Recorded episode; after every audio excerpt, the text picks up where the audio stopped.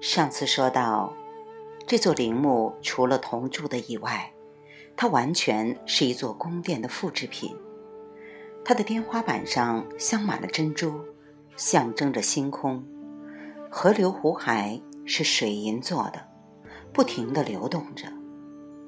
这种构思代表着道教仙境，它是秦始皇一直在苦苦寻求，却从来也没有找到过的。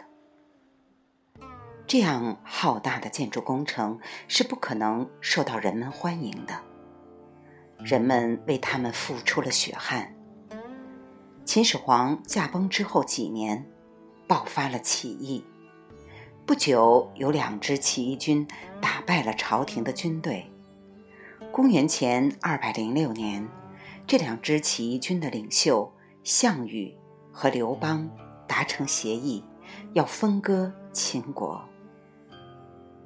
他们在秦始皇地宫北面三公里处有一个叫鸿门的地方会面了。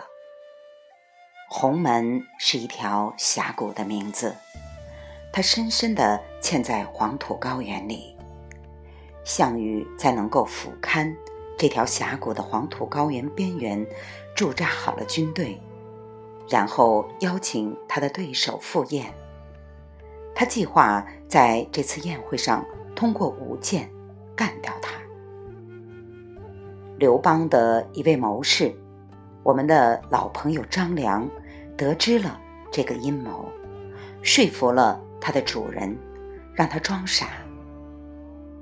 当项羽看到刘邦如此软弱的时候，他拒绝发出信号，让人干掉他。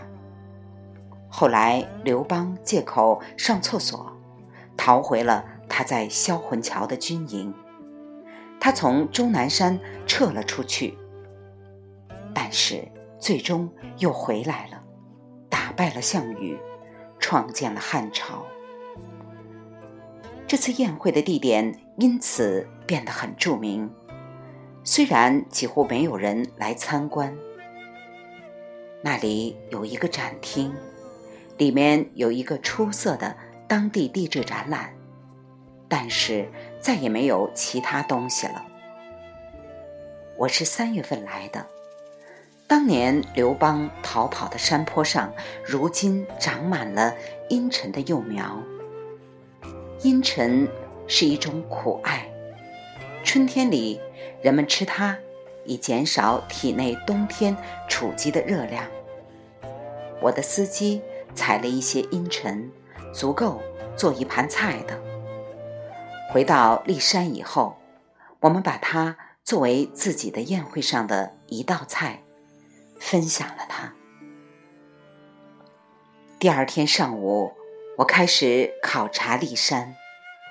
作为终南山的一条余脉，自从有历史记载以来，骊山就一直是隐士的家。但是它临近那条连接着中国古代。两大政治中心的路，因此使得它很早就被上流社会发现了。早在公元前八世纪，山上就已经有别墅了。骊山地理位置适中，风景优美。除此以外，它的温泉也吸引着上流社会的成员。中国北方的冬天不但寒冷。而且很长。气象学家们说，西安地区的冬天要持续一百四十天，从十月下旬直到三月下旬。在这段时间内，日平均气温在摄氏零下十度，华氏五十度以下。为了躲避冬天这段最糟糕的日子。那些有钱人就在骊山的露天温泉里浸泡着，度过春节前的几个月。那些温泉像翡翠一样星罗棋布。三千年前，当人们最初开掘这些温泉的时候，它们被称作星泉。骊山最主要的，也是最著名的温泉，就坐落在我所住的温泉旅馆东面，不到一百米处。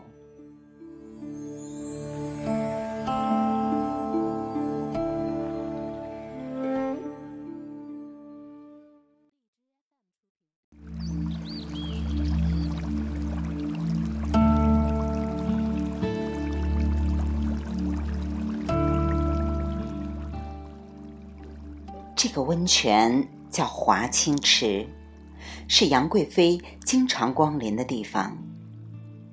杨贵妃是唐玄宗的宠妃，也是骊山最著名的御者。她在温泉里浸泡很长时间以后，不得不让人浮出来。等她恢复过来以后，她会让人们浸上从附近的一座花园里采集的花粉。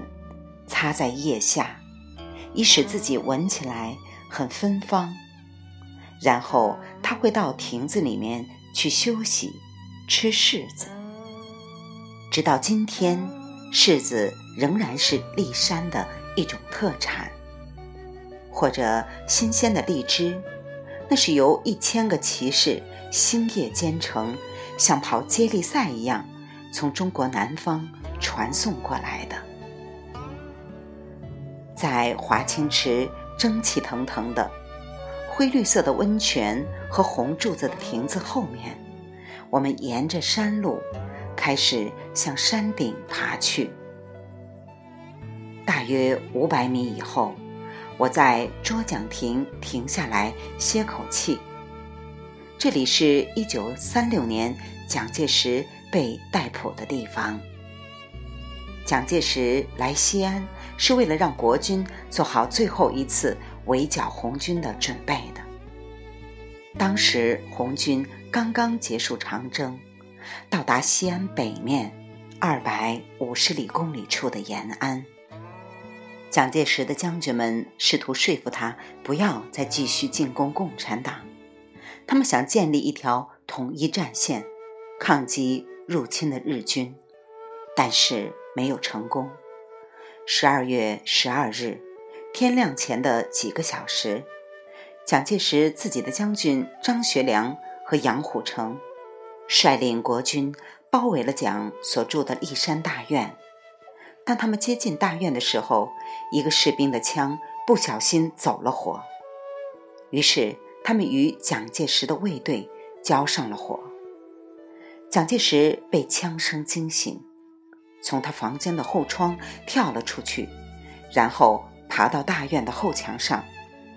当他往墙外跳的时候，摔伤了后背。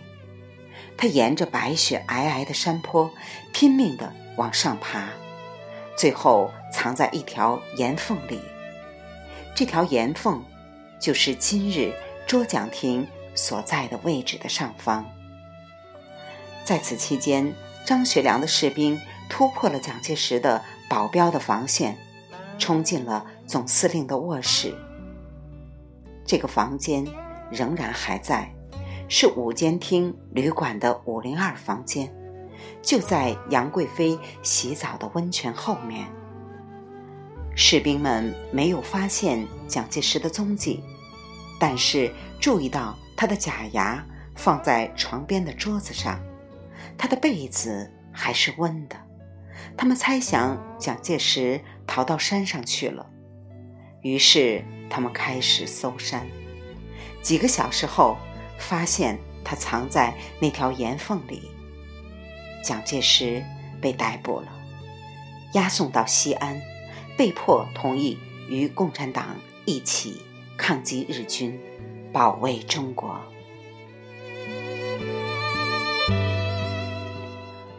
未完待续，来自清音儿语子清分享，欢迎订阅收听。